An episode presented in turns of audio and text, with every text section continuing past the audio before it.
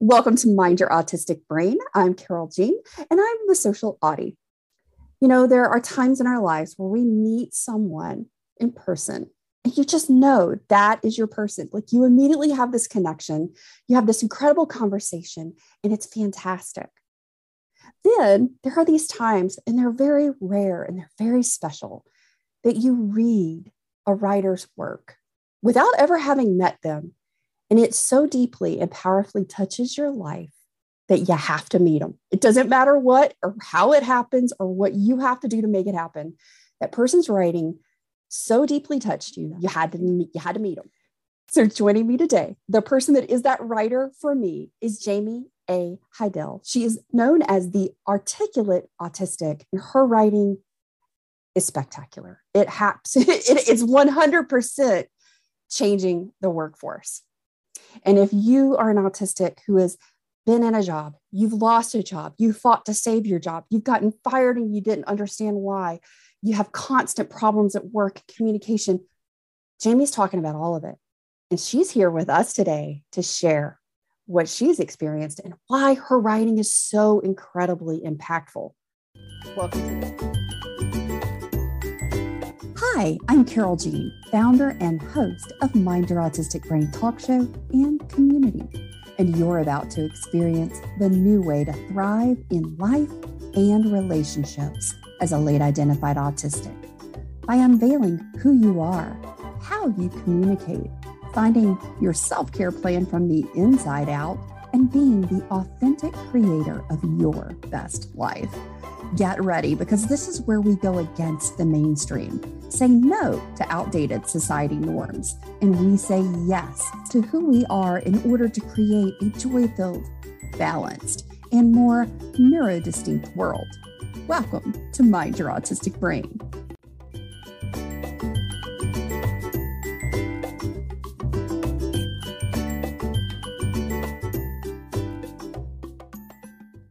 Welcome to the show, Jaime.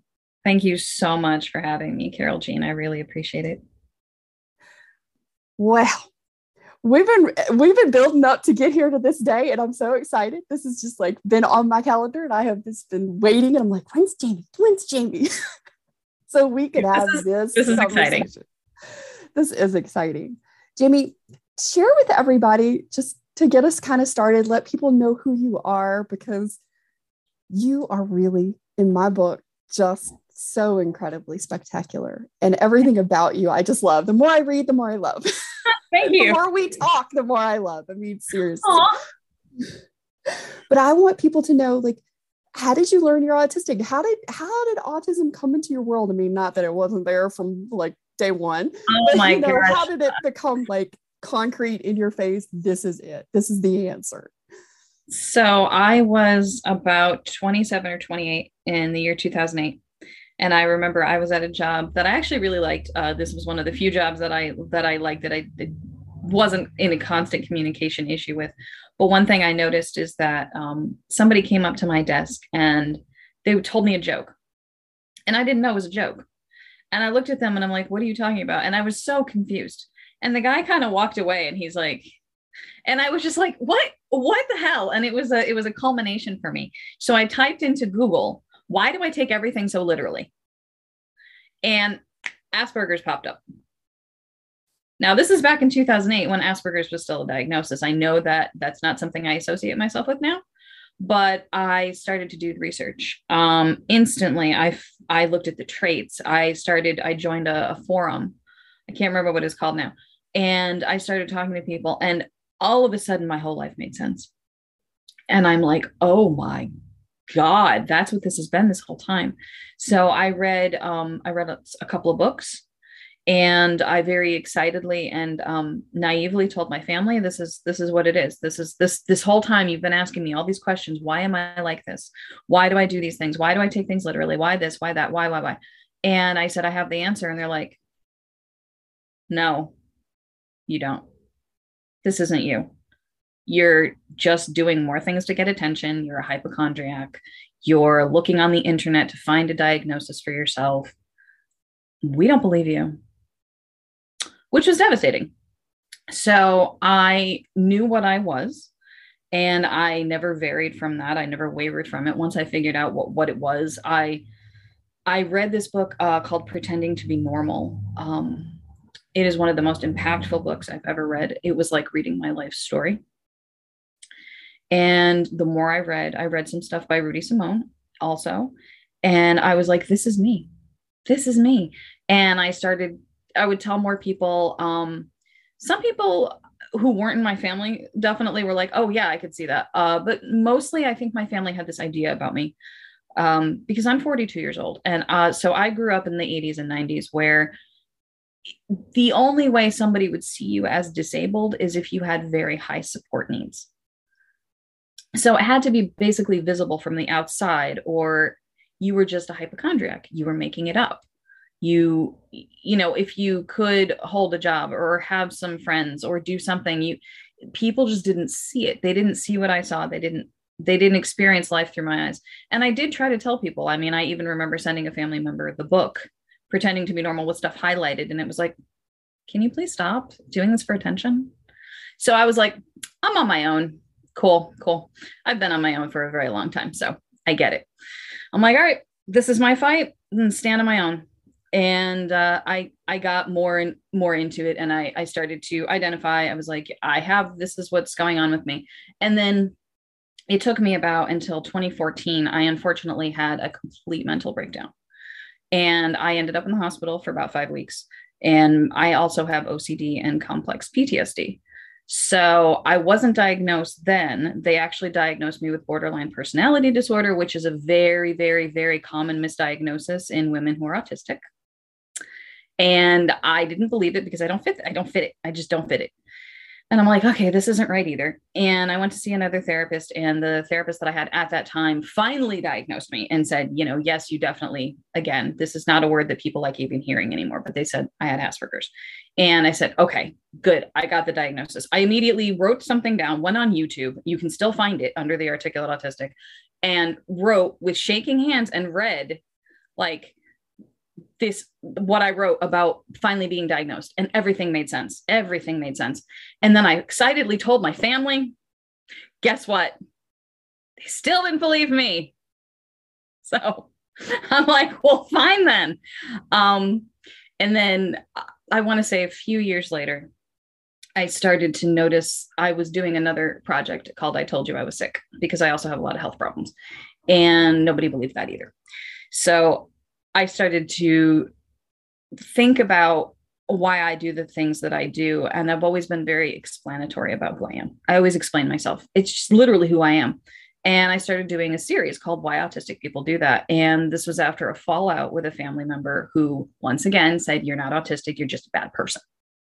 And that was about probably 2018, 2019. I started becoming the articulate autistic because somebody had said to me in a in a private message on a DM, they're like, I said, why don't people believe that I have whatever that and they're like, well, you're too articulate. People don't believe that you could struggle with understanding things because I also have learning disabilities, but I don't know what they are. They're not specific.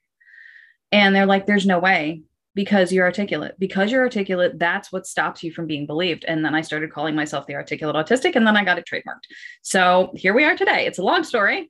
You're probably going to have to edit a lot of that out, but that's how it started.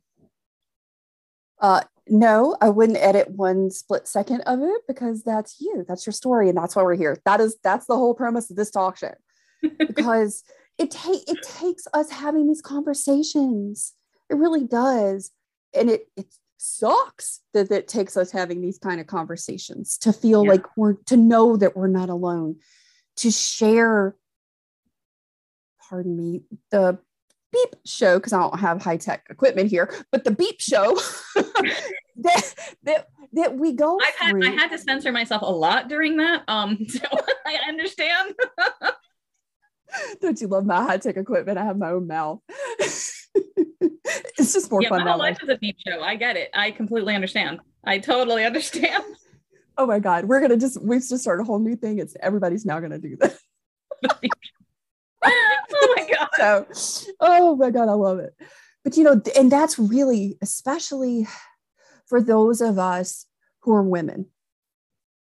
You know, and it it can be you know if you're a female at birth it could be if if you've transitioned any of the in betweens if you don't fit just sort of any basic standard model of societal expectations or you fit it but not really it's just enough that people just assume you fit in that box yeah. and so then they make all these assumptions about what you're able and capable of doing mm-hmm. because you quote unquote look like you should be able to do it, right? And when we're talking about our physical difference, because it's not just a neurological difference, we have physiological differences that go with our variant neurology. Yep. And that is such a big part of the conversations that I, I love to have because we, I know I suffered for decades with ooh caboodles. I mean, upset stomach, which now I look back on, you know, when you hit your first massive burnout at age six and tell your mother you want to die and kill yourself because, and you don't know why, but you're just so dang miserable. And you can look back on that in your 40s and go, that was my first massive burnout. That's what was going on and then you suffered digestive issues. I mean, I don't know any other six year olds that went to proctologist. I was at six in massive autistic burnout with horrific digestive problems, like beyond. I didn't proctologists really were for just men. I, you mean gastroenterologist or do you mean proctologist? They took me because I was having serious bowel issues. I went to a gastroenterologist. I went to a proctologist. Wow. At okay. six, because they wanted to check because, you know, okay, I'm just going, we're just, this is a real show. We're going to have real conversations. I had yellow poop. oh, God. And they never did figure out what it was because I mean, I was sick. Yeah, I was, I was too. Super I mean, they, sick. They thought I had lactose intolerance or something, but it took me till I was 22 to find out I was gluten intolerant. So I do understand. Yeah. I mean, and I didn't until 2016. And my dad's a celiac and he was diagnosed celiac when I was a junior in high school. Now you got to remember, this is back at the late 80s, early 90s when this was like my mom was ordering food from Seattle, being shipped to Mobile, Alabama, because you where were you? Where were you? Was it the gluten free trading company? Because I did the same thing. Yes, to get the yes. rice blend flour because it was yes. like the only. I remember that. I remember that. Yep. And it was just like you know when when they started changing food labeling. Oh my God, we basically had a party at our house oh because we had the celiac society binder in our kitchen. And we all had to learn how to read food labels very early on because there's like 40 different words for gluten. Yes. i actually had them memorized eventually. I got to the point where i could scan something like a computer. I'd just be like nope. Nope. Yep. And it you know i love takes you labeling became a thing but it was it just became automatic for me yeah me too and like that's pretty much what i do now and uh, josh's mom was just uh, diagnosed as celiac about a week ago and she's like i don't know i'm like look you're lucky you have me to help you and i was like i already do most of the cooking and everything we eat is very clean so for the most part you're in good shape other than what you choose to eat on your own which is probably right, where we right. got to start but it's just like you know and it's all the little stuff that it creeps in you know because back in the day, I remember deodorant and toothpaste. Yep. There were certain, you know, because gluten is an added like binder, like a starch type thing. In so like even medications, like if it's dusted, yep. you know, and some, you know, like my dad is that sensitive. I'm not as sensitive to like micro amounts, but it all depends. But you know what was a big one for me? Because like we talked about this for a second before we started. Like mine was my joint pain. Okay. That was a huge one. Like when I got off gluten, the joint pain was what was huge. Like in 30 days, I was like, holy cow, I didn't know how bad I hurt till I stopped hurting. But what I've noticed for me also is that it has a huge impact on my mental health. Oh, you too. It's like it makes me like I get violently angry, like for no reason. Like I'm mad it's, about everything and yeah, I get suicidal. It's really staggering. You are going to put a trigger warning on this since you've said suicidal, yes. correct? Yes. Okay. Just want to make sure. Um, yeah, I had stomach pain from birth to 22 and you know like i said if, if, you're if you're catching up with the running theme here guess what nobody believed me so Um, I, and it didn't matter how sick I got. I mean, I, and you know, I had those kind of problems that you're mentioning, maybe not to that extent, but I mean, it was really obvious something was wrong. And uh, I didn't, I didn't know. And then I remember being on the elimination diet, and I just sort of like, like a fog had lifted, and I'm like, I'm not in any pain with my stomach. Like I knew, I knew no life without pain. There was always pain, and I'm like, oh my god, oh my God, is this how I'm supposed to feel? And then I've noticed if I accidentally get gluten, I'm either irrationally angry or all I can do is curl in a ball and cry. So, and I definitely noticed that um, my autistic traits, although I, I always have them, I feel like I don't want to say they get worse because they're not symptoms, but like the, I know I can just sort of zone out and just, I'm not there anymore. Gluten really messes with my neurology. So I have to be really careful. I usually know if I've been gluten because I get erratic and sometimes you know i usually notice the stomach pain but yeah i've noticed that it does it does a number on my neurology it can take me weeks to recover from being getting glutened by mistake i get yeah. it it i get really bad brain fog too. Like really like you want to talk about executive dysfunction? It's like i can barely get from one side of the bedroom to the other and i'm like you don't, don't even why I'm here. like you don't even know. You're like floating. You're like just floating through life. Yeah it's really weird. So jaime how how has how has all of this now in retrospect when you look back at your employment and your your careers and your job because this is this is what you write about. This is your this is the voice and the advocacy that you're sharing well this is actually so- pretty new. I've only started work, uh, talking about um, being autistic at work and the, the misunderstandings because I was hired by someone to do so. Uh, at first, I actually never really spent any time on it at all. I talked about why autistic people do certain things and, you know, the sensory sensitivities. And I love to t- take the small things and break them down and say, you know, is your autistic loved one doing this? This is probably why. And ask them, you know, because you don't know. I just because I experience it doesn't mean that your autistic loved one does. But I think it's really important to be like, okay, this is why. And it's things that I guess a lot of people didn't think of because they would say to me, like, I break things down to the nitty gritty. And I do have always been like that. I need everything broken down to me in tiny, digestible bites. So that's how I do it. But I actually, I think it's a really good, I feel like this was something that was meant to happen because I met um, Corey from Specialisterne and she hired me on like a few months ago to start writing about basically being autistic in the workforce. And I started doing that. That's how you met me so I actually never, I didn't, I hadn't even gone there yet. So I think I probably would have eventually, but I hadn't even gone there yet uh, to talk to employers. But then you asked me about it, my experiences, and I told you a few things, and I'm like, I never realized how traumatic it actually was for me because I moved out on my own when I was 17. So I had to keep a job. I had to find a way to survive somehow. So I, I have some stories, which I will get into. But yeah, it's, I, I look back and it does make sense to me now but there was no way I could have known these things. And that's why I'm trying to educate educate people now to get them to understand why their autistic employees are behaving in a certain way or why there's a miscommunication so that it doesn't keep happening. I don't want a young autistic person to go into the workforce and get fired constantly and not know why. Uh, it was devastating for me and I didn't I didn't realize it. I didn't. I've had a lot of trauma in my life and that's just fact. I don't say that because I'm looking for sympathy or anything like that. That's just fact.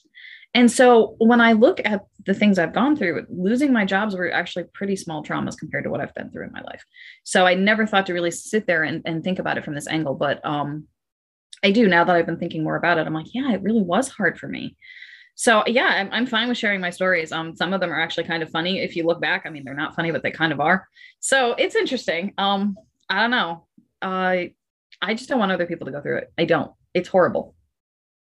I'm 100% with you, which is why I started the neurodistinct workforce movement because it's so important because there are I mean I just I just spoke with someone today and and they shared with me they're like I'm so terrified I made a mistake it was a communication issue and I'm so afraid I'm going to lose my job and I've lost jobs before and I never knew why and that has been a traumatic influence i mean it's we are more easily traumatized because we are more sensitive because we more are you know, more empathic, whatever label or idea you want to put on it. I mean, because everybody's association is different and that's cool.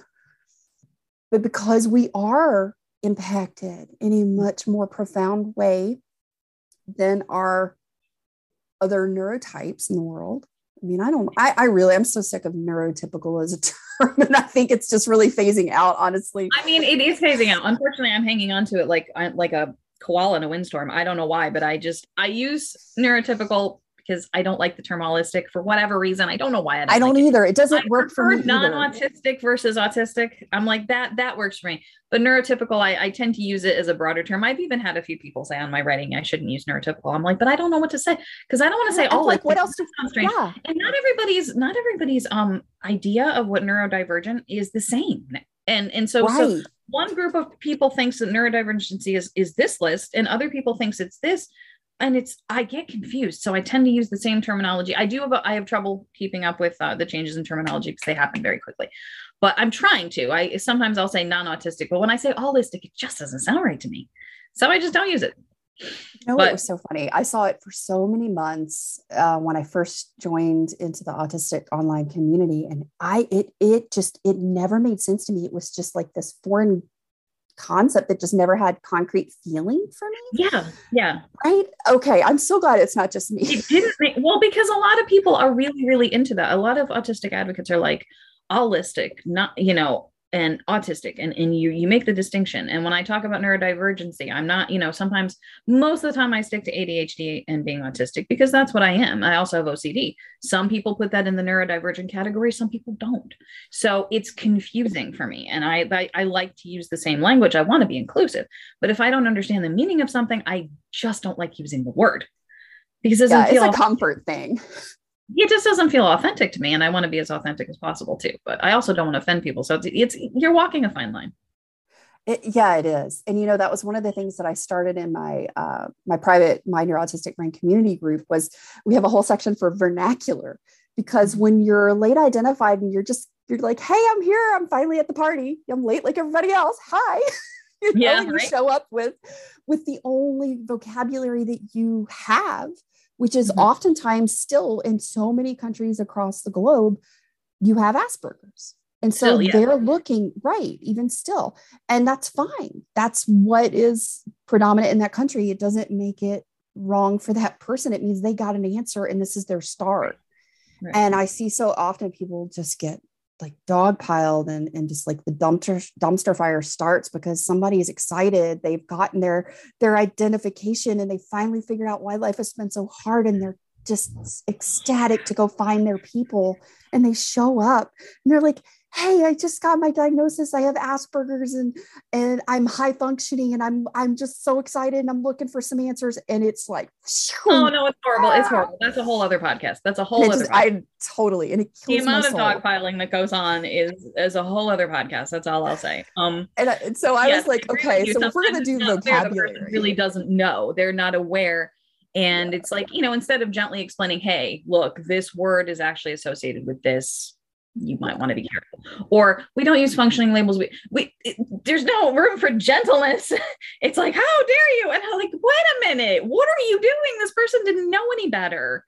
You know, they didn't know they were going to offend you by their terms. So that's that's something that I, I I get it. Um, if someone it's like I have corrected people, but I don't do it in a way where I'm screaming at them because honestly, I think autistic people have gotten enough of that in their lives where we say the wrong thing and I'll allistic, non-autistic, neurotypical people are screaming at us. So why would I want to do the same thing to a fellow neurodivergent person? You know, to me, it doesn't make any sense. It's cruel, and it also doesn't make any logical sense. Yeah, uh, you know, there's just, and I think that's kind of goes back to sort of what we're talking about today when we're talking about our workforce experiences, and that is, you know, we've been in jobs, we've had jobs, we've had all these responses and reactions to us being ourselves, be it mm-hmm. asking why for clarification, trying to figure out exactly what it is they're trying to tell me, what do they want me to do, and being very literal. So when someone says X, Y, and Z, we're going to do, do X, Y, Z. Yeah. Right and, and they're like so that many... is not what i meant why would you think that and you're like you think the whole world is gaslighting you One of the oh, hardest yeah. things to come out of, and I'll just do this as a side note. One of the, the hardest things about for me about being autistic in a neurotypical world is that you are being gaslit all day long. They don't do it on purpose. They speak in subtlety and nuance. But if someone says, I need you to do XYZ, and you go and you do it, it's like the, um i think i i gave an example of this. I can't remember what post it was on but it um somebody from the autistic community said i think it was on a tiktok they're like my let's say my mom asked me to go water the flowers in the garden. So he went out and he watered the flowers and he came back. And this guy looked like he was in his late 20s early 30s came back and you know whatever. And then his mom was like how did you how did you do that so fast? And he's like i watered the flowers like you asked. And she just looked at him and was like, I wanted you to water the whole garden. And it's like she was thinking that he was being a smart aleck. He was doing exactly what she said. Now, that's a pretty easy example of okay, we're just getting a little frustrated here. But have these misunderstandings every day of your life, in your career, in your relationships, for years and decades, and you end up with complex post traumatic stress disorder like I have. Uh, because the communication's just off. Nobody is trying to be a jerk. No one is is being smart or anything like that. You know that smart aleck thing. That's that's not what's happening. And I think that that happens a lot in jobs. Uh, a supervisor will say, "I need you to do X, Y, Z." You go and do exactly that, and the supervisor is the next thing you know, you're in the office being written up and it is terrifying and confusing and, and and traumatizing because you don't know what's happening. And then to make matters worse you ask and sometimes even beg for an explanation and you're being told that you're talking back to them. It is so damaging. I it would be hard for me to even put into words what that does to the psyche after decades of going through it.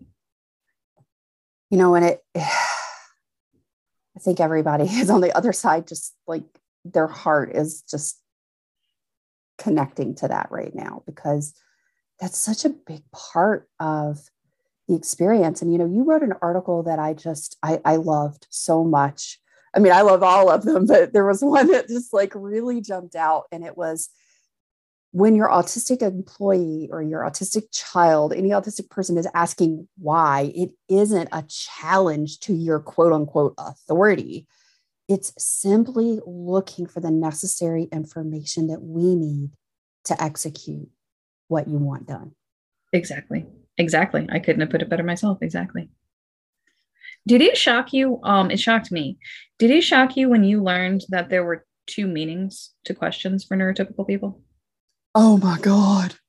Not only did it shock me, but I got like super obsessed with figuring out and learning all about the unspoken communication language that I had apparently been missing for decades. Yeah.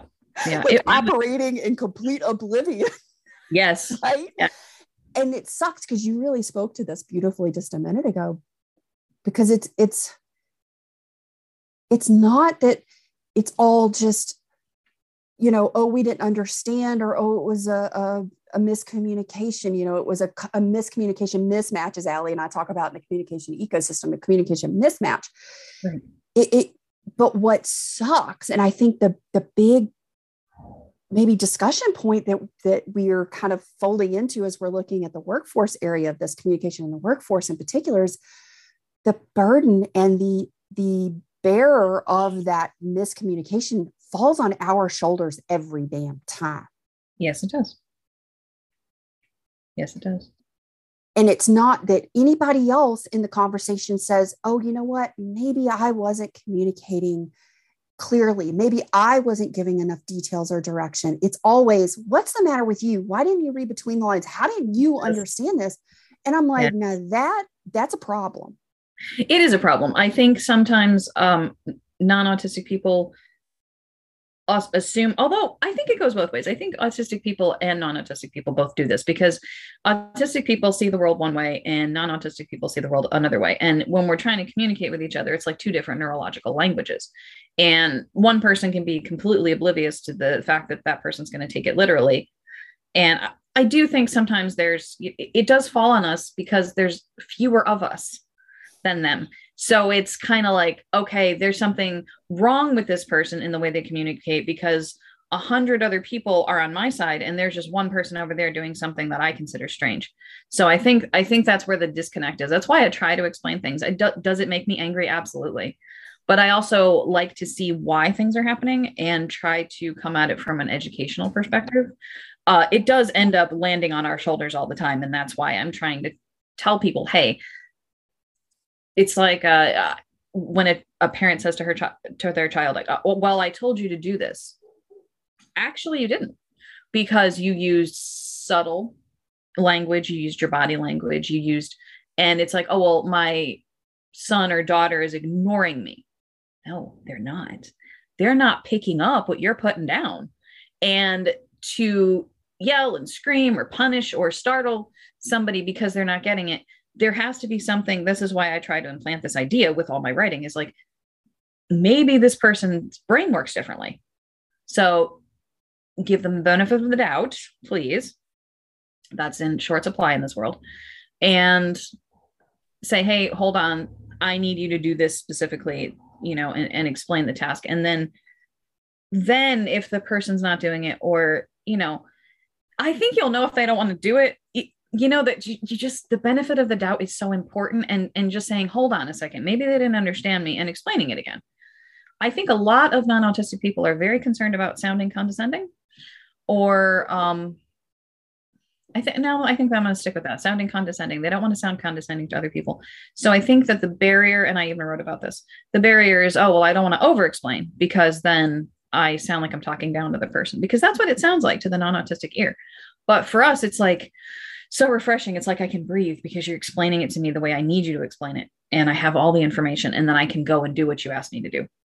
So I feel like I rambled a little bit there, but it's just, we shouldn't always have to be the ones who translate and fix everything. But I'm hoping that my writing and the writing of other autistic writers will get people at least 20 years from now on board and realize that there are communication differences so this doesn't keep happening to the next generation of autistic people. Well, please God, don't let it be 20 years. I, I'm please sorry. let it be really fast. we need a whole other, yeah, and it's going to take a while. It's going to take a while. I think we're going to make changes now, but I think that, you know, people are going to come up into the world understanding um, and neurodiversity is going to be something that people talk about regularly. And when that happens, it'll be like, oh, okay, this makes sense. And it's going to be like, anything else that you kind of get used to it's like oh this person has adhd or this person's autistic and i need to do, i need to talk to them this way. I think we're just starting to pave the way for neuro inclusivity so i, I think, I think it's going to take not distinguishing where it's just like okay you know it's kind of like i look at it as it's just just on it's like learning another language. Okay i yes. speak french i speak italian i speak some spanish. I am probably dangerous if you drop me off in spain but i could find a bar beer and a bathroom. Right, right. but you know and it, i when i traveled in europe i didn't show up not having planned and learned enough language to navigate myself around.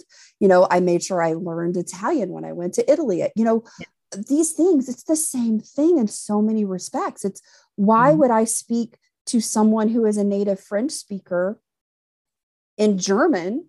Right.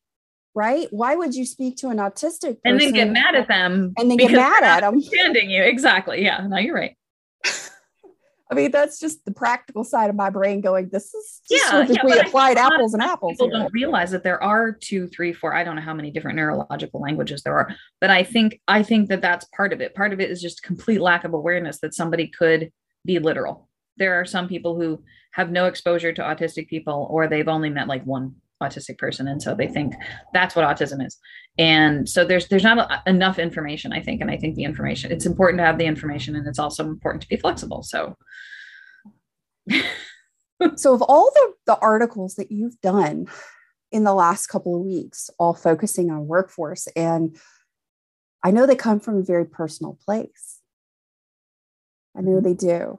And if you if you if you're thinking about of all the articles that you wrote of all the topics that you have addressed, which one really was just like, this was so important for me to write? Like, this one really, my heart was so in this one because this was so dear to me this, in the sense that that I wanted to make sure this didn't happen to somebody else.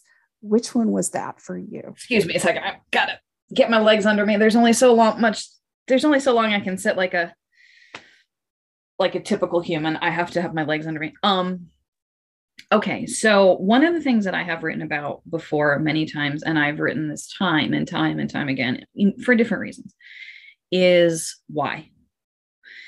The most important question that I think any autistic person asks is why. And that is misinterpreted all the time in order for me to understand what someone's saying to me it's hard for me to explain it in words but it's almost like i i don't process things very well verbally. I can but i need it in small doses. Like you can't just give me a seven step project to do verbally one time and expect me to go do it because i won't remember it. I have a terrible working memory. I have a terrible short term memory. I have auditory processing issues. So i need to be able to write things down and I have asked, I can't think of specific incidents, but I have asked, well, why do we do it this way? To understand, like, okay, if I know why, then I'm gonna, it's gonna stick in my brain more what I'm supposed to do. But why? It was as if I had gotten up and slapped my supervisor across the face. And nobody ever explained to me why it was inappropriate to ask why. Because if you ask why, it's inappropriate to ask why, you get in trouble. I'm a little traumatized, can you tell? Um, so it's baffling to me that because I, again, I didn't know this is why I asked you if you were shocked because I really didn't know. I had no idea that non autistic people use questions in two ways one, to get information, but two, to undermine people or to act as though they're above other people. I don't understand that. I learned that in my 30s. I don't understand that. Um, never in my life have I asked a person why and meant, you're a jerk. I don't have to listen to you.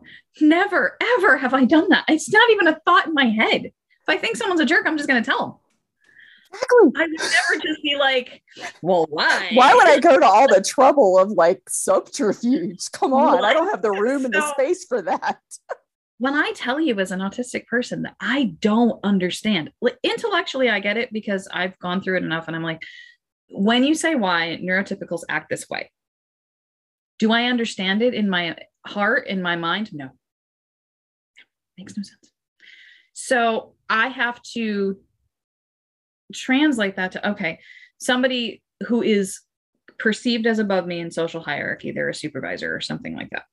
And they give me instructions, and I say, Well, why do we do it this way?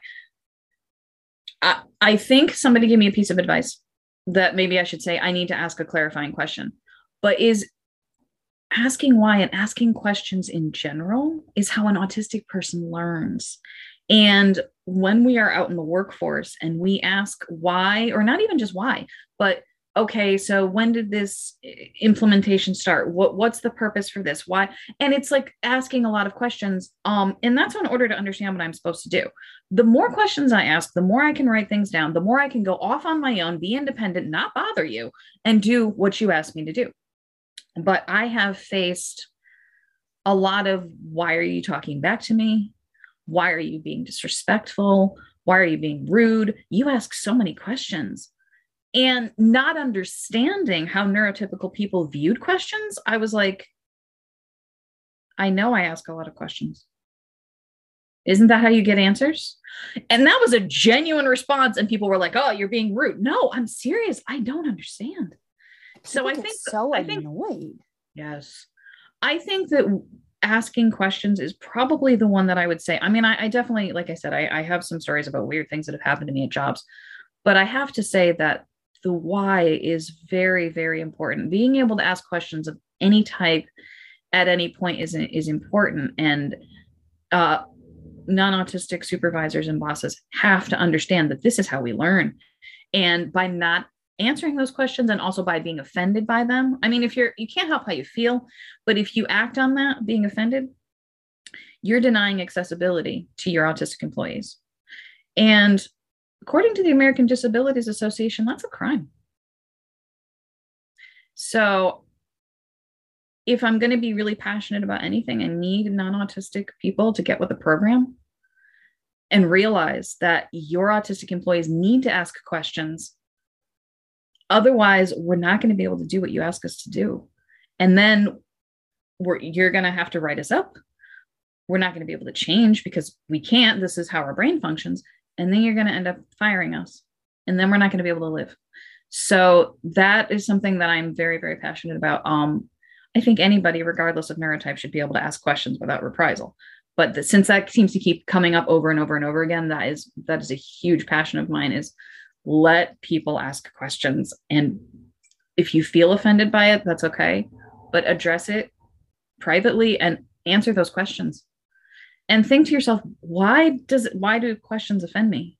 Why why does that bother me? Like really look at that. I think I think neurotypical people need to look at that and see why it bothers them so much. Oh, I 100% agree with you on that one. And you know, that's that's something that's a really important part of of making a change within the workforce. And that is the understanding of of how you communicate you know superior to subordinate but just peer to peer. Yeah.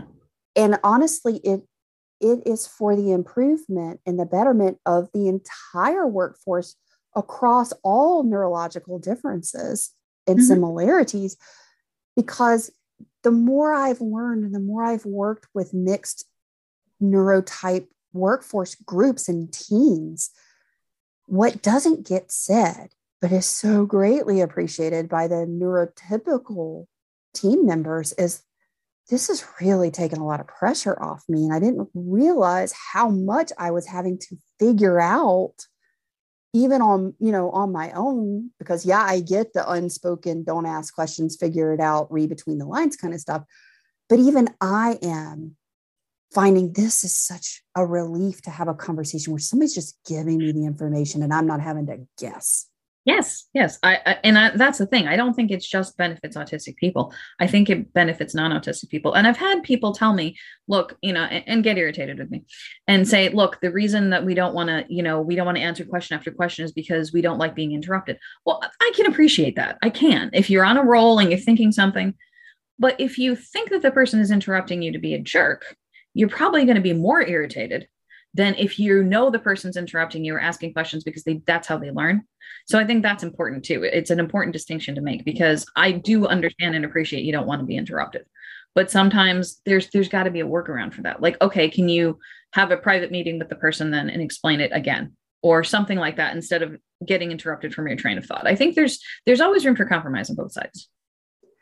And I think there's also just creating space for those conversations you know because even in meetings we'll you know send the bullet point meeting information ahead of time give somebody time to sort of digest and process mm-hmm. and then in the meeting when you're going over a specific topic say i'm going to deliver the information you know in this chunk right here and let's what i want to do is get through it so that just in case i'm answering a question you might have halfway through i may answer it in the next section so if you right. would just kind of stick with me for the next 20 minutes while i cover this topic and at the end of this i'm going to take questions and we'll mm-hmm. dive into some clarification if you guys are needing it and yeah. for those of you who may not have a question right now, but once you get into it on your own, know that you can shoot me an email. We can sit down and talk about this. But it's just a matter of setting up those containers and those spaces and giving space for those conversations because what I have found is that when you allow those whys and you allow those conversations to happen in a team dynamic, that autistic person, when you take that extra time up front to mm-hmm. give mm-hmm. to give those answers to give that clarification to help someone like fully onboard the whys and all the pieces because we're not just looking at the one thing we're looking at the whole picture we're processing yeah. way more than you probably are even telling us because mm-hmm. we see all you know our brains look at all of this And sometimes we may not see some of these things, but you see it, but we see other things. So being able to like sit down and put it all together, we're going to be the person that comes up with the streamlined process. We're going to be the person that solves a problem you haven't even seen yet because you took a few minutes to explain it. We're like, oh, well, we've got this, this, and this. And then on the other side of that, people are like, why are you so negative? Why are you always finding the problems in everything? Yes, same, same. I same. I'm like, I'm not, I'm not a pessimist. I'm a realist. I tell you like it is. Well, it, and it and that the thing is that people miss the heart behind that. It's like I'm not complaining. I'm not being a Debbie Downer. I'm not saying that your project is crap and not going to work. You're trying to I'm, prevent the problems before they happen. Because I agree. I like this project. I'm excited about this project right? Mm-hmm. I want it to be successful. So I want to save everybody the time and the heartache because I already see this and you guys haven't yep. even seen it yet. Exactly. And that's a big one that happens too. Yeah, that's true. I've I've been told I'm negative and I'm like, I'm really not negative. It's just that I can see because I'm a pattern recognizer, I can see all the things that will go wrong. So and it's like I, I already put the puzzle together and everyone's kind of still on. See, that's the thing. Um, there are times when I'm way ahead and there's times when I'm way behind. So it's just a matter of getting neurotypical brains and autistic brains to work together on our strengths instead of fighting each other. So, with your articles and everything that you've been writing lately, what is like, what is the outcome? What do you, what is your big why? Like, what is the reason? What is it you're just like, this is why I'm doing this. This is why my brain is on this. And I am talking about some really tough subjects. I'm talking about some really uncomfortable subjects. I'm talking about stuff nobody is even talking about, which I love. What's the why? What's the outcome you're seeking from these? It is for young Jaime, um, who had to get into the workforce at like 17. And I will tell you some of my stories. Um, who had to get into the workforce at 17 and was just this wide-eyed innocent little thing walking in and not having any preparation for the real world and the way the job market worked i look back on my young self and i'm so surprised i made it this far um, i've gotten myself into some really messed up situations and i've gotten myself into some kind of weird jobs but also other things in my personal life too because I just didn't know any better. And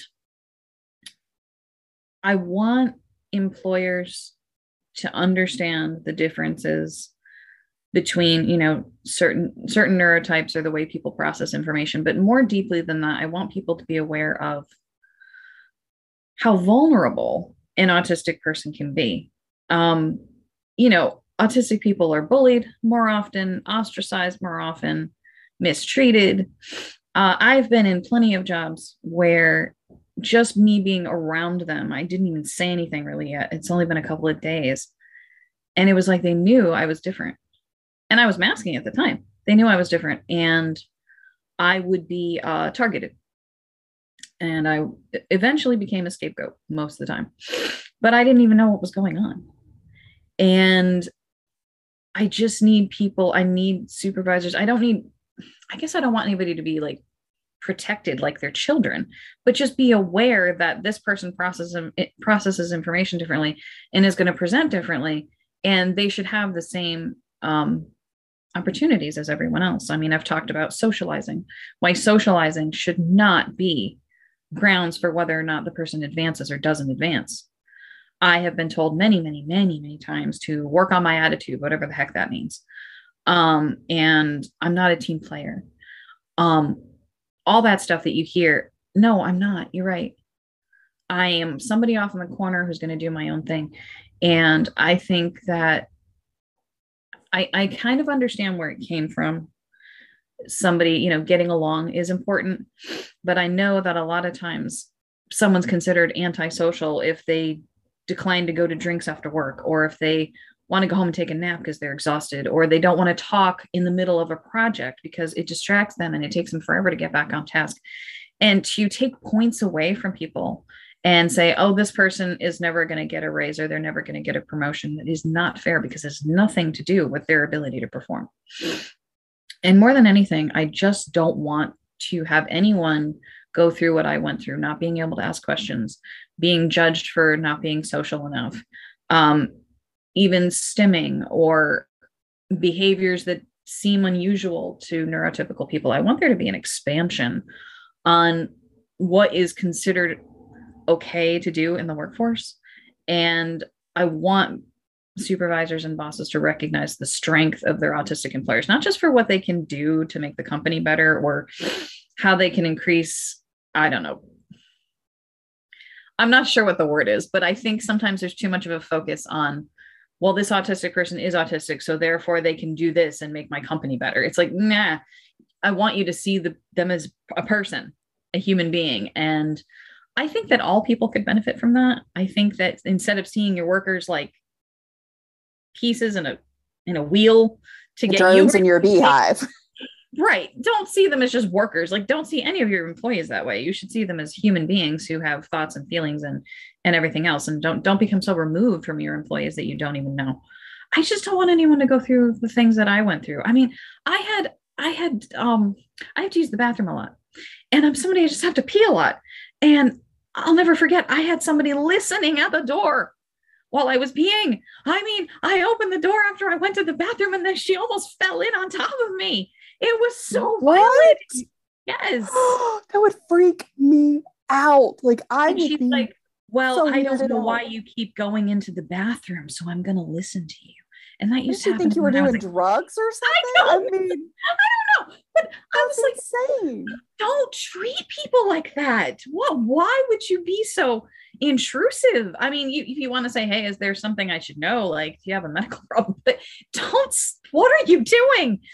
And at the time, I mean, I can laugh about it now, but at the time it was really traumatizing because I was always asked when I was a kid why I had to go to the bathroom so much. And and family members would listen outside the door, and so would uh, teachers. So I was traumatized and triggered again. And I was like, don't do that. So even things that are different about me physically, like having to use the bathroom a lot, um, stop you know there's no reason to do things like that and i think a lot of people get um i don't know i just want differences to be more accepted i i think that's my bottom line i want differences to be more accepted I, I really do not like the fact that so many people are suspicious of anything that's different. And instead of seeing it as maybe a positive thing or the person's just different, it's like, oh, what are they up to? Um, I don't want that. I don't either. And I love that. Oh my God, like you made me want to cry. That is just, oh, that's so powerful. That's so important. That's so important. And it's, I, I guess because I've always been different. I've never been normal and I don't even know what normal is. And I sure as hell don't want to be normal because that just, that isn't me. But no. it's like, I see other people and I am curious. I am in awe. I love variety. I love the uniqueness of someone. I and how other people can't have that same fascination, curiosity, and just love of another person, even if you've never met them, even if you look at them and go, God, that's just weird, but man, that's beautifully weird. Right. I think I think that that's that goes back to and I've said this before, I could be wrong, but I, I think it goes back to caveman times. You know, when we were all living in caves, it's like anything that was strange was suspect. Yeah. Um, Everything's a threat. That's different. Hmm. Well, we need to get, we need to move past that. We've evolved as humans. And I feel like our, I feel like the, the way we treat each other hasn't evolved, which is unfortunate because, yeah, we've evolved. We don't need to see anything, everything that's different as a threat. I think people should trust their gut instincts if they think something is dangerous to them but the automatic assumption of malice, danger, uh, subterfuge, lying. I mean, that's that really speaks a lot to what society has become. If that's your first thought every time somebody does something different, well, maybe maybe we need to look at society and maybe change that. Just a thought. Dr. Diane Hamilton gave a presentation at a conference I was in and, and was part of for International Institute for Learning. And she speaks on, researches, and talks about curiosity, just getting curious. And you mm-hmm. know, there's a book written by Don Miguel Ruiz, and I've talked about on the show a couple of times. It's called the Four Agreements. And one of those agreements is don't take anything personally. Yeah. And the thing is, I used to take everything personally, and I walked around wounded and hurt all the time. Yeah me too. But when I got curious and I just started looking at things from, huh, I wonder why they said that. I wonder why they did that. Yeah. It changed in it, and I started to find connection. And I started to, instead of get mad or hurt and create these feelings of disconnect and pushing someone away because I was feeling hurt, I was able to just from a sort of a more neutral place. And this was not easy because because I've got some trauma. And so that was a hard thing to work through. You know, I've had some pretty horrific things outside of work uh, in my life. And it's just one of those just I had to make that choice for me because I started to see that the way the world was thinking and the way they were behaving and feeling, I had somehow somewhere along the line agreed that that was right. Mm-hmm. And it was killing me mentally, emotionally, physically, spiritually was killing me. Yeah. And I don't know that that is anything anyone even really talks about. No. You know, you go to EMDR, you go to CBT, you go to all the therapies and all the stuff, and nobody just simply talks about not just like reliving the trauma, not just like working through it, but it's just like for me, it was just simply starting to feel differently and just stop agreeing with the shit that was hurting me. Yeah. Yeah, that, that wasn't sense. easy and it was messy. It took a long time. yeah, no, I I I totally get it. I mean, in my quest to figure myself out when I was younger before I realized I was autistic, um I read a ton of self-help books and did a ton of spiritual stuff. So I I started reading all that stuff and and researching it at a very young age because I was like, why am I different? Um, and in so doing, I became, I, I looked at the world in a much different way because I started reading all these very enlightening books at a time when nobody my age probably would do that. So yeah, and I started seeing the world in a different way. I love the way that you see the world. I really do. And your it comes through in your writing and it it opens doors, it shines light and it throws the sash back and the you know the windows open and you are like letting in the breath we've all been holding. It feels like it really does. Thank you. You're welcome. Because you write, and I'm just like, you speak my heart so often. I mean, I can't tell you how many times I read your work, and I'm just like, yes. it's like literally doing that. Making an impact.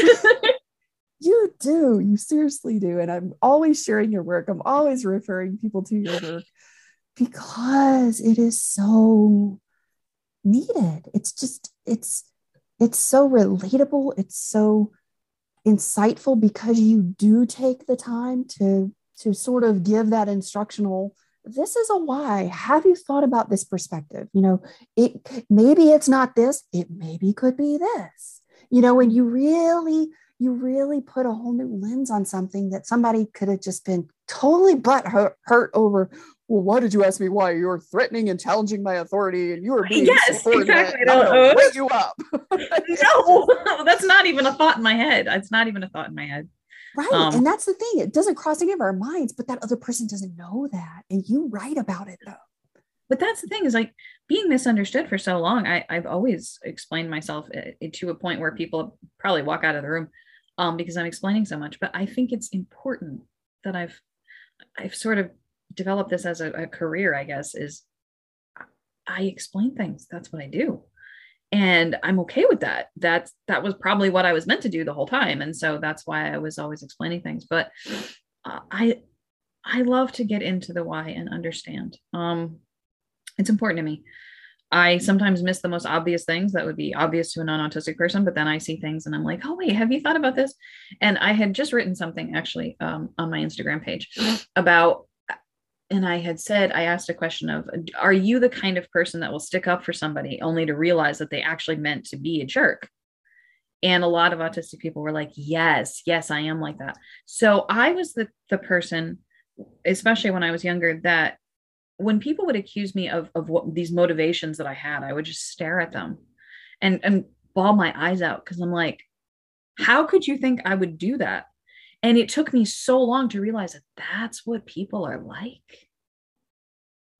It's like that's then you realize, like, oh my God, that's what they do. And I didn't even realize yes, it. yes. They're And, and- accusing me of these horrible things that and I could never figure out why. And I'm like, that's what you do. And then when I realized, excuse me, then when I realized that that's what not, not every neurotypical person, but when I realized that that's how society viewed things as a whole, I'm like, I'm not the problem. Holy like I'm showing up with all these good intentions. You're the people that are being mean. never me. I was like, oh my God. But then I realized how vulnerable that made me. And I was like, oh crap, people don't believe that people like me exist. That people don't think, you know, like that. And I'm like, I mean, it, from I've day one, people yell at me, you can't be that effing stupid, Yes! Like, yes, how do you not get this? And I'm like, what? And I'm like, talking I seriously don't understand. And now, having been through the experience, all the experiences I have, and looking at how people are with each other, I'm like, okay, intellectually, I understand it. Okay, so I have a little bit of a shield up now. I used to be just la la la la la picking the daisies. I had no idea what's going on. And there was probably like a huge dinosaur right behind me, like ready to get me. And I was just like, well, everything's great. I had no idea what was going on. So I was and I- right there next to you. oh my god so funny and you know yes you being that naive and that innocent is definitely i mean it can it can have advantages to a point which you know makes me a good uh translator healer all that stuff but uh, it certainly doesn't help i mean i've got myself into really messed up situations because i didn't know any better and i just didn't i didn't see the world the way people did i didn't see the ugliness i mean i saw ugliness i i, I went through abuse but I didn't realize how deeply entrenched it is into everyday society. I thought it was like that person over there, these people are like that, some people like this. There's a sickness that permeates all of humanity. And it's in every one of us, regardless of neurotype. It's in the air. It's it's it's just it's a part of us every day so much that unless you have someone who can think outside of the box, unless you have a neuro difference, you're not going to see it because it's ingrained in you. And once I started to understand that, I started to have a lot more compassion and not think everybody was out to get me, but that just the world is sick. Humanity's sick. Probably going to get some flack for saying that, but it is. No, I, And I think you're probably right on. Did you have, like, for me, and I'm so curious to know if you had this sort of same experience, like, after you have that, oh my gosh, I've been missing all of this part of this conversation, and this is part of this, like, people actually, the reason they're saying or accusing me of something is because that's what they believe, that's how they operate in the world. I don't know about you, but there there was a period in that processing all of that and realizing that new information in my world as an adult, and I was in my late 30s, early 40s when this finally happened for me. I was devastated. I was heart sick. It hurt me deeply Yeah. that the world was so wounded and cynical Mm. that that's how they treated one another intentionally that it wasn't just It a wasn't an accident. happenstance it wasn't, wasn't an an accident it was yeah, and it wasn't misunderstandings. It was and absolute- somehow it was an accepted modus operandi Yeah. i it was, was absolutely crushed. devastating. It was devastating. It was crushing. It was probably one of the reasons I ended up in the hospital in 2014. I think I just uh, the realization. I mean, I don't even know if it hit me on a conscious level, but I think on a subconscious level, it hit me, and I'm just like, it's like being trapped somewhere, or just looking around and suddenly seeing the world for what it is, and it's, it's whoa holy wh- what I, I can't even describe it it's a very it's kind of a very lonely feeling because i used to think that i would reach out to people who were different um unfortunately they were on the dark side of different Mm. and i understood them and they understood me but even they didn't have good intentions so i ended up in abusive relationships because of that so i was always trying to find i think my neurokin and i have finally but it's taken me a really long time. Hi. I was so happy when I met you. I'm like, oh my God, she's so similar to me. This is amazing.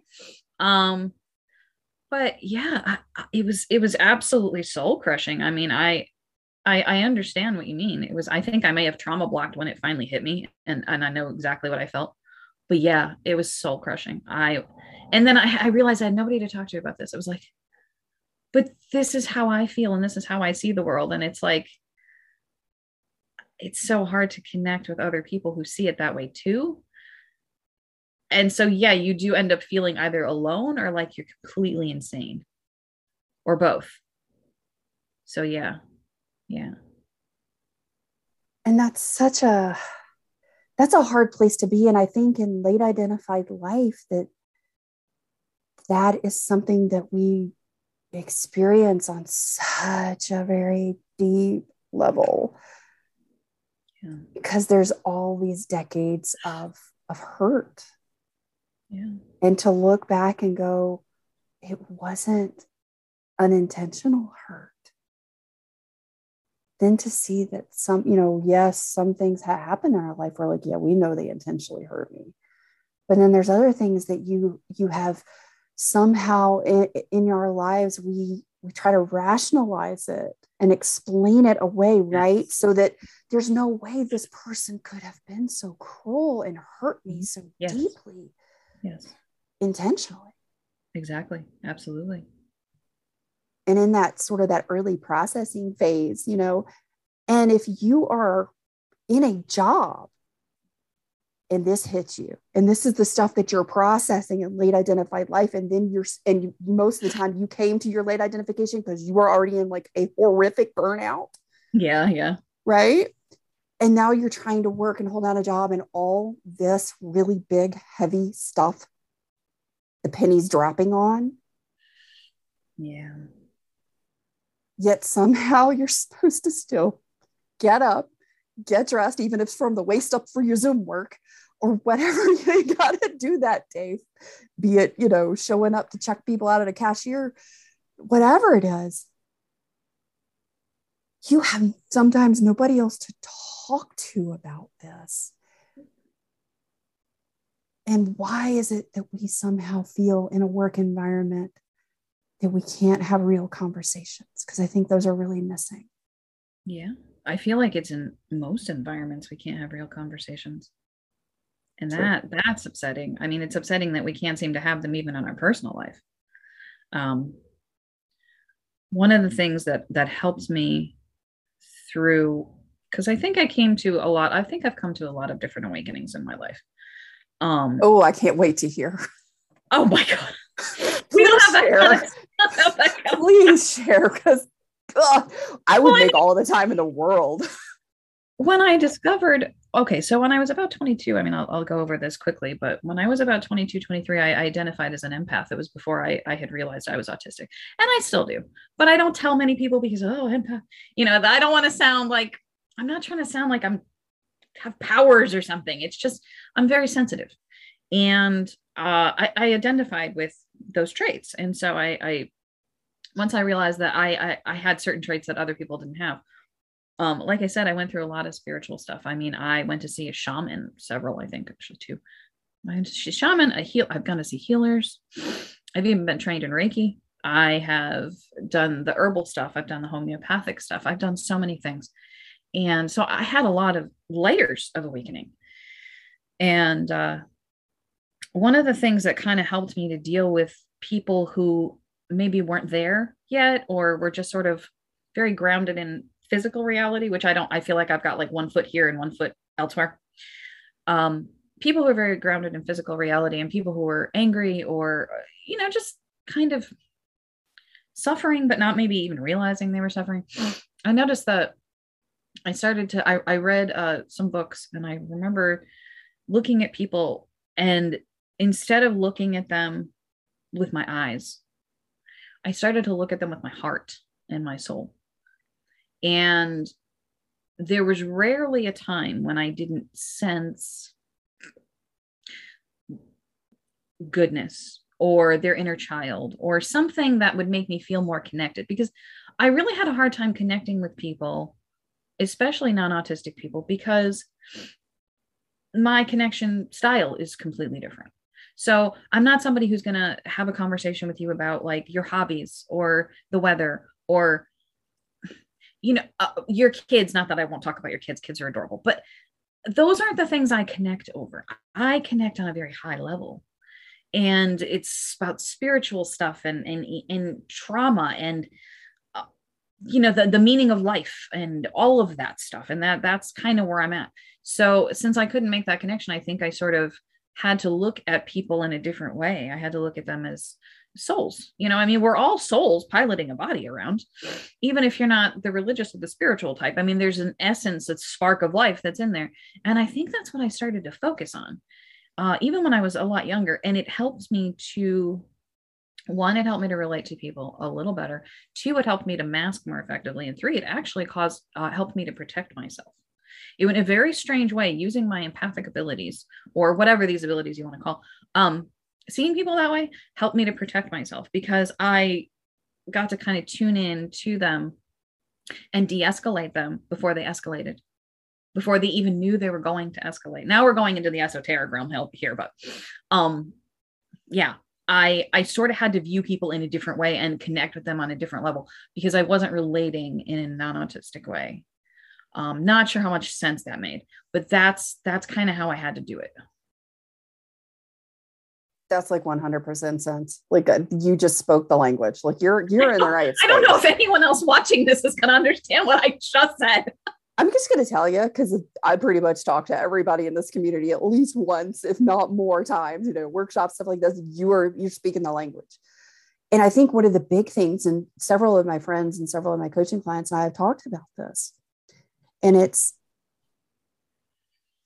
being able to start once we know why we connect, why we see the things no one else seems to see, why we pick up on these, like, I got a vibe off this person, you know.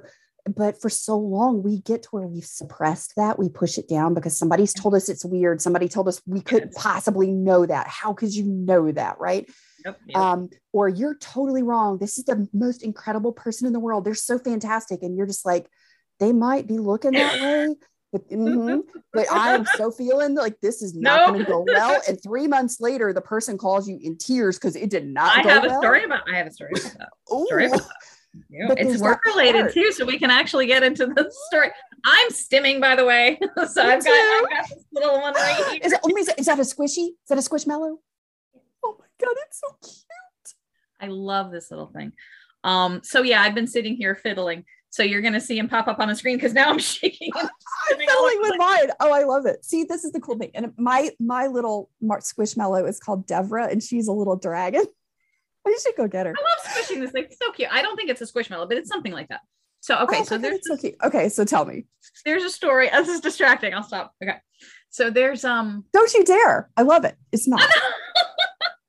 so there was a okay, so I was working at this insurance company uh, back in 2004. So I was still in my 20s. I was 24. And there was this woman, you know, probably older, maybe in her 60s. And she was working there and she was, she may have been neurodivergent now that I think about it. Um, but she was uh, kind of like very mild mannered and she'd speak like this. And I'm not trying to make fun of her, but that was the only way, like, she would really talk like this in her 60s. So I thought that I thought that was a little unusual. And I'm not usually one to judge, but I'm like, this is again, I was curious. So I I sort of became sort of friends with her and I had a horrible feeling within like a couple of days. I'm like, this woman's gonna blow like a geyser. Mark my words. I told people, I said, something is not okay. And I don't mean just, you know, if she was neurodivergent, that's fine. If she was autistic, that's fine. But there was something going on underneath the surface that felt like an explosion was going to happen. And I was like, no, you don't understand. I can't remember this woman's name, but I was like, you don't understand it. And everybody, everybody was like, this is, she's the most mild mannered, soft spoken. So I was out sick one day. And uh, suddenly I came, I came in the next day, like two days later, and she wasn't there anymore. I said, what happened? she went off oh like she stood up and started screaming and swearing and spit was flying out of her mouth and i'm like i tried to warn you but I told you so. I was like, but nobody. you don't understand. I was so frustrating. So I was like, all right, y'all are on your own. I'm going to go home. I don't feel well. And they're like, yeah, they fired her right on the spot. Like nobody had any idea. I'm like, no, no, nobody had a clue. I was like, duck and cover because she's gonna blow, you know. And it's like I'm, i know she probably suffered from some sort of mental health issue. I mean, it wasn't. It was just, but I'm like, look, something's gonna happen. She's raring up for something. I can feel this. It's, it's, it's gonna happen. And nobody listened to me. And I'm like, okay. it's so frustrating because I was like, ah. I mean, nobody got hurt, thankfully. You know, she was doing a lot of screaming and swearing, and apparently they fired her on the spot and she left. So that was okay. Nobody got hurt, but yeah, I can't tell you how many times I've gotten that vibe from someone where I'm like, and if somebody has a mental illness, uh, that's it's neither here nor there. I mean, I know plenty of people, myself included, with mental illnesses that are not violent or they're not going to just explode. But I know when something doesn't feel right, I, I feel like a buildup in my chest. I'm like, I got to get out of this situation. Something's not right, or this person's not right, or something, something's just not okay right now. Um, they may be a good person, but something is not, something's coming. And I can't tell you how many times I've I've had to just get out of the situation. And then people like, oh yeah, you were right. I never knew that. And it seems to be pardon me, it seems to be very common among autistic people where it's like, I told everybody, nobody believed me. And they all thought I was crazy. They all thought I was crazy. And they're like, How did you know? I'm like, I don't know. I have powers. It's really hard to explain. could you not feel it? And they're like, feel what? Oh, know, like, you couldn't feel the current of like anger rolling off that person. Oh, it was like danger, danger, danger. Oh God. It's crazy. And it's so funny because, you know, when you've lived your life that way and you've had this feedback from everybody around you of like, oh, they're like, you're wrong. You could, right. You're and so you start to exaggerating. So you start to suppress it. You start questioning yourself and you're just like, maybe I am wrong. And then there's this subconscious level. It's just like you stop trusting your gut. Yes, and I, I honestly want to say that that's how I got into some of the um, unfortunately abusive relationships I've got into, is because I suppressed that part of myself that would have told me right away, run, um, and I didn't. I didn't listen. So yeah. Yep. When it comes to when it comes to work too, I think that's one of the things where just in relationships in life, it's like I've been in jobs where I had a really bad feeling about somebody. Like mm-hmm. I was in a job, I was in my 20s, and there was a person that I worked with, and I just, there was just something I kept feeling like they're being shifty. Something mm-hmm. seemed squirrely, you know, mm-hmm. and everybody loved them. They were like the popular person at work. Everybody wanted to be go to lunch with them. Everybody wanted to be their friend, you know, all that kind of stuff they weren't interested in having me involved in anything, but I think it's because they knew I knew. They knew. They know you know. They know you know. Some of because right. I don't know if they felt it. I don't know what it was, but it ends up. I left the job because I just never felt. I don't know. Just something just never felt right, and I ended up leaving the job. And a few months later, I ran into somebody out dinner, having drinks or something, and they said, did you hear about so and so? And I'm like, no, what? And I'm thinking, mm, I can only imagine. I, I think I know, but okay. Oh God. He stole X amount of money. And I was going to say they were an embezzler, siph- weren't they? They had been siphoning. Yep, money. that's what I had a feeling. As soon as you're going to tell me the person was embezzling, mm-hmm. and I was like, and I never said a word. I just, it was just oh, something because I had learned by then not to say anything, right? No. But then I started beating myself up and I'm like, should I have said something? And then I'm like, no, nobody would have believed me. They wouldn't have believed you. Yeah. And that's, that's another uh, thing that I have come to realize is that I, I unfortunately do still see people walking off cliffs and I'm like, Hey, there's a, there's a cliff right there. Oh, you, you're flipping me off. That's, that's cool. And I watch them sail right over it. Cause I know there's nothing I can do. It's like, I'll throw you a rope, dude. I had to, to warn you that a while ago to just let people just walk off their cliffs because they will harm you to get to the cliff. So, okay. Oh my gosh. How many times has somebody like kicked you in the teeth when you're trying to save them from going over the cliff? Yep. And it's just like you reach a point where you're just like, it's not my responsibility. Enjoy your trip. See ya. not my responsibility. But that's kind of a hard thing too, because the thing it is, it is hard. So is. we feel so responsible. Like we want the best for soul with everybody. We want them to have the very best. But they're gonna like fight us tooth and nail, kicking and screaming and clawing our eyeballs out to not yeah. listen because they're so entrenched in their rightness. Let me jump off this cliff. Okay, have a good time um no i get it it's it's it's hard to come to the place of acceptance but also i mean free will is important um consent is important i can't just because i want to help somebody i can't just be like i will help you you know that's not fair people are where they are and you have to meet them where they're at i think that that has helped me a little bit so I don't know. did you did you have the problem where you got into work and that sense of wanting things to be just and right blows up in your face oh yeah yeah. Oh, yeah. Oh, God, yeah. I mean, and then oh, you're the oh. bad guy. Oh, God, yeah. No, but mm, yeah, I've had a lot of experiences where, you know, again, picture me jumping up, you know, da da da da da with the, with the daisies and the, the dinosaurs behind me, and I don't see them.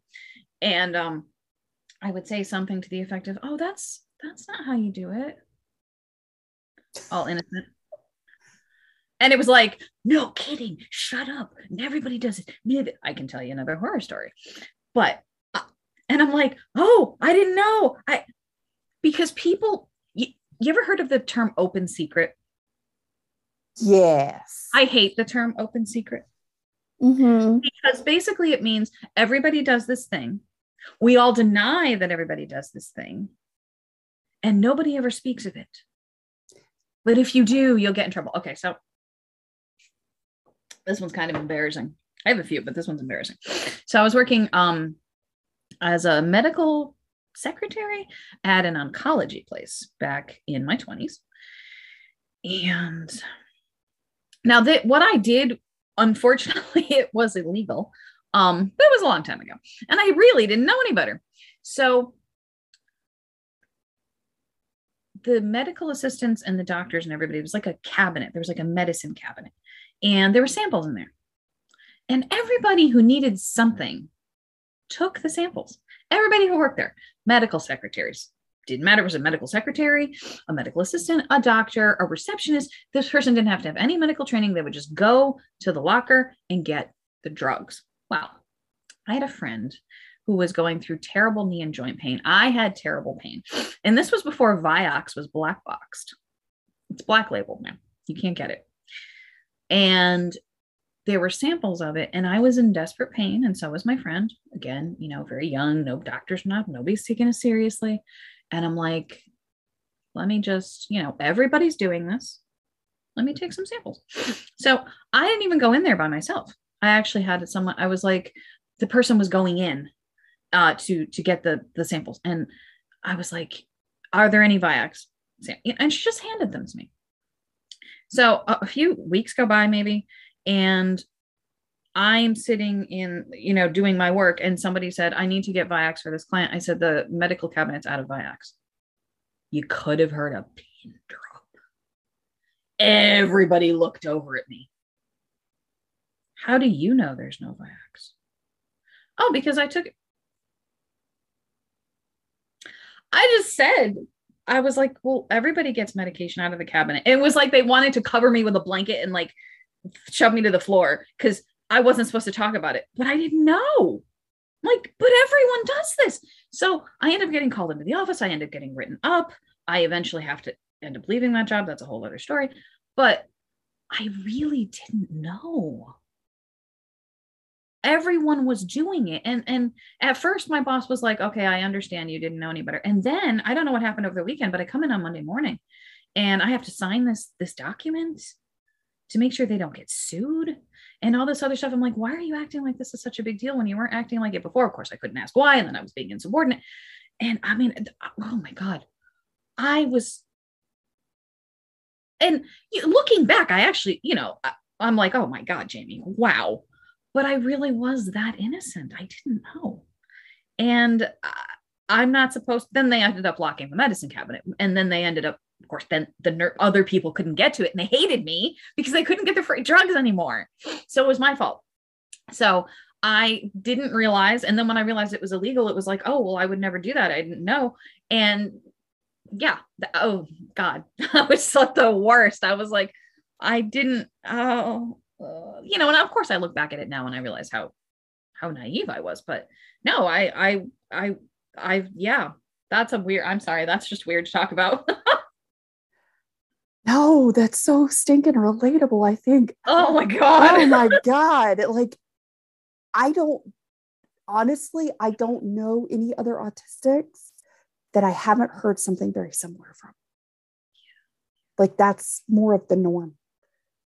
Um, I would like to tell you my. Uh, I am going to tell you my my horror story about uh, being escorted out by an armed guard because I didn't I didn't I get a special request for that? So I will. Uh, yes, I will did. That. You, we did have a. I don't know how we're going to segue into it, but yes so i mean you're not the only one that's had that that type of experience it's i hear it more often than not i heard one and somebody shared with me not too long ago and i'm going to be very vague because i i don't want to have anybody get uncomfortable um, but this has happened to me so i can i can kind of share it from a personal experience as well as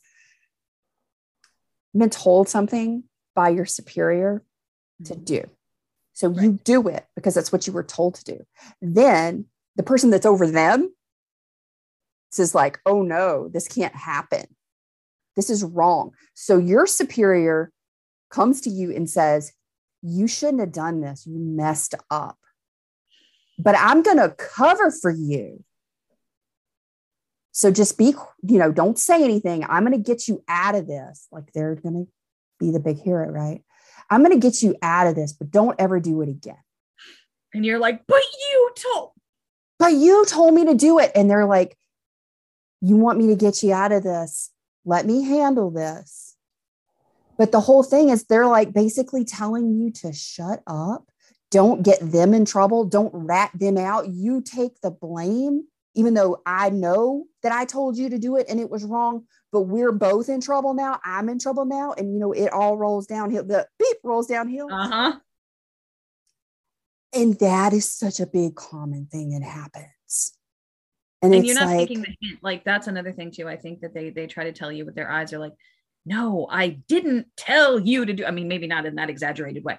And you're just not picking like, up what they're putting down. You're like, no, you did. I remember on this specific date, and you uh, and they want to strangle you but you're like, no, but this, I even have a recording of you. It's horrible. It's really horrible. And you don't pick up that they're trying to get you to stop talking.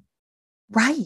And, and then, and that somehow, you know, they also are positioning this, themselves as I'm going to get you out of this. So I'm going to be the hero. But basically, by not ratting me out, I'm going to get you out of this. You won't get fired, and I'm not going to get fired, and we're all going to be okay. Yeah. So just keep your mouth shut. Yeah. And it's just like, but I didn't make the mistake and you're blaming me. Exactly. Right, right, right. Yes. And there's this sense of very just mindedness that we do have. And it's like, but why would you lie? Why aren't you holding yourself accountable? Instead, you're. And then you realize that that isn't normal for this world. No. That is not a typical thing for this world. That what they're doing is the typical thing. And that's why it doesn't make any sense. So, I mean, you know, you I see it's like that open secret thing. I mean, have you had any experiences where it's just like gone so wrong that you you wake up that morning, you go to work and everything seems fine. And then all of a sudden, like the worst thing in the world has happened to you by the end of the day. You're sitting in your car going, I can't believe this just happened to me. Yes. Um, probably one of my worst experiences was I was probably like 18 or 19. I was working at a temp job and this temp job had me in hospital, and I was working as a probably a secretary or data entry or something. I always did office work.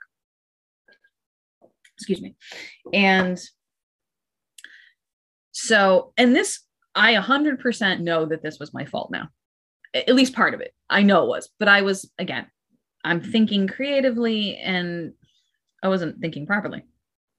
So, like I said, I moved out when I was 17 years old. I didn't have any support. I didn't have any financial support. There's nobody there every once in a while my mom would like you know float me a hundred dollars but that was it there was no there was no financial support no no cushion nothing to fall back on so i had to make sure that i stayed employed by whatever means necessary so i was working on a book and lo those many thousands of years ago it was on a floppy disk so i uh I took the disc. It was actually like one of those hard discs, and I took the disc to the hospital with me. I understand how I shouldn't have done that, but I was working on a story, and the reason that I, my reasoning in my head at the time was if I look busy, because the work had dried up, and uh, I knew they weren't going to need me anymore.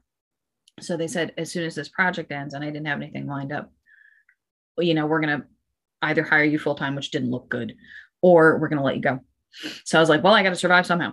So I would take the disc in with me and I put it into the computer and I would just work on writing all day because I used to write fiction. And, you know, I was, like oh, yeah, yeah, I'm working. I'm busy. I no need to fire me. Everything's fine. And uh, one day I got the damn disc stuck. So I had, I pushed, I prayed and pushed. It's like, oh my God, come out, come out, come out, come out. Freaking out. And I was like, oh my God, what do I do? What do I do? What do I do? And I had uh I had somebody come in and I was like, I need to uh I, I need you to help me. I said, I got this. I'm so sorry. I know I shouldn't have done it, but work was a little slow. I I, I mean I I admitted to what I was doing.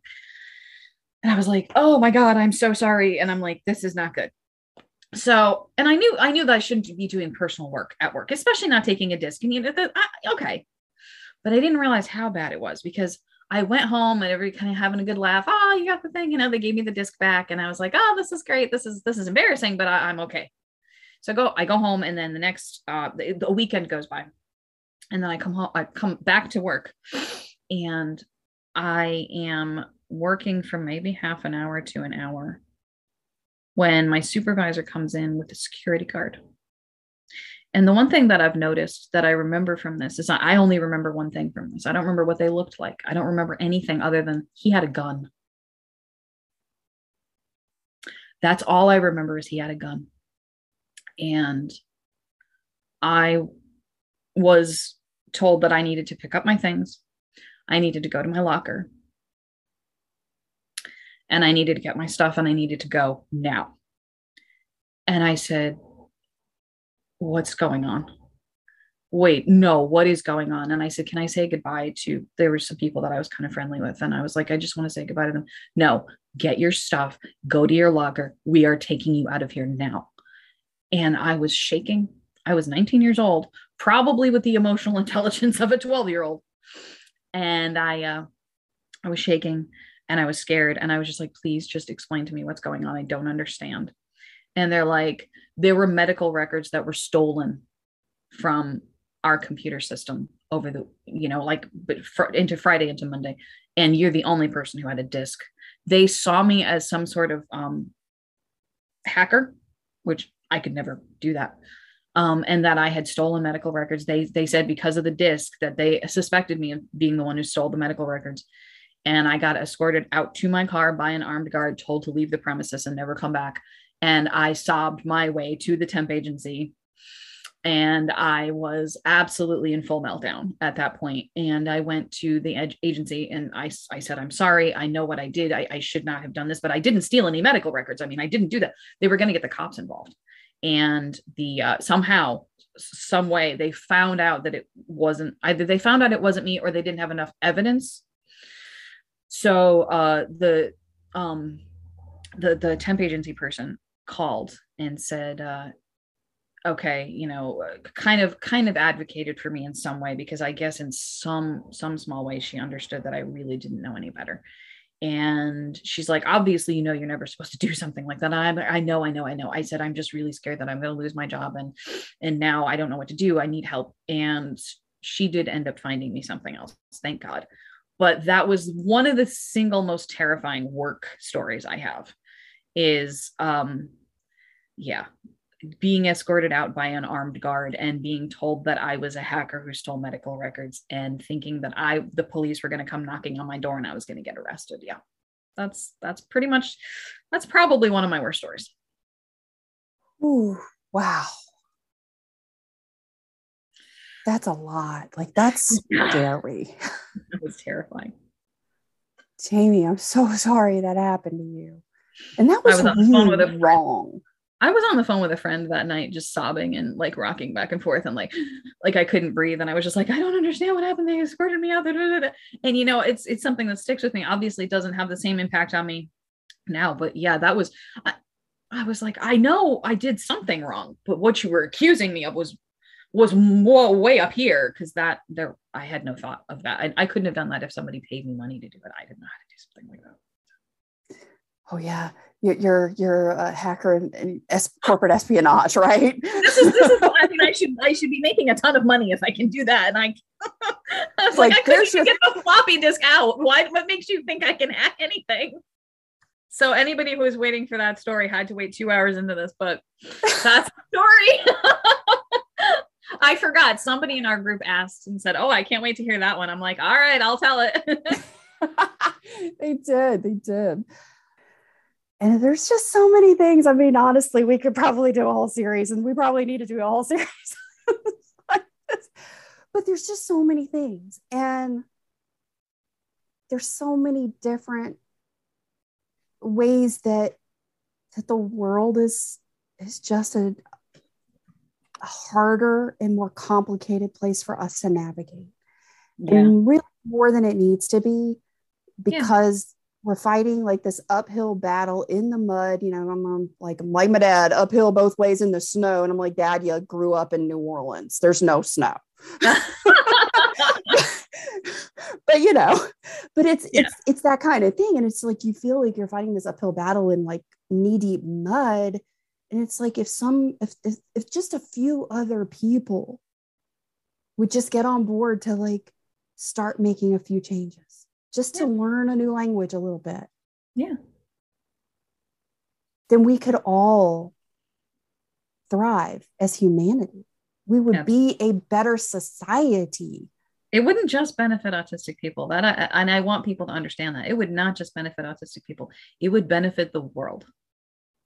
Yes. We are not an ROI. Return Autistic on investment. People, yeah. we are you don't put a neurodiversity program in your workforce for ROI. You do it for a greater purpose, and that is for humanity. You do it because it's what's right. You do it because everyone should have the right to be able to earn a living and enjoy what they do and not just show up and, and grind it out like a, a drone bee in a hive, but to show up and actually have connection and have relationships and have community and support. And it's not just a job, it's part of who you are. I mean, if you're going to spend eight hours a day somewhere, yeah. away from your family, away from your house, away from the things that you're passionate about, yeah. then let's make it mean something. Yeah. No, I completely agree. I think we have this culture. This is another thing that I've noticed is I think that we just have a culture, like humanity seems to have a culture, and maybe it's just Americans. I don't know. But this um it's almost like uh uncomfortable work culture has become a meme where it's like, oh, I hate my nine to five. Oh, everyone hates their nine to five. Everybody, everybody, you know, is miserable and depressed and taking medication and drinking and doing drugs because we're all miserable, but we're all in this together. And it's like, did anyone stop to think maybe we should change this? Yeah, let's normalize the suck and let's not fix it. Let's not even talk about the yeah, fact that somehow we're wearing that we work, you know, 80 hour weeks as a badge of honor. Yeah. That's messed up. Yeah. we have got our work cut out for us. Oh my God. We do, but you know what? I'm excited about it. Me too. I'm excited about it because there is so much opportunity. There's so much more. And I love this because we see what's possible. And it's not just you and me. Yeah. Collectively, there's a lot of us that mm-hmm. see what's possible. And what we're trying to do is help others to see the same vision, yeah. the same possibilities. And your writing does it. So keep going, keep writing and I'll keep sharing and I'll keep yeah, tooting your horn. That is my comfortable space. Um, usually doing interviews is not, but this has been great.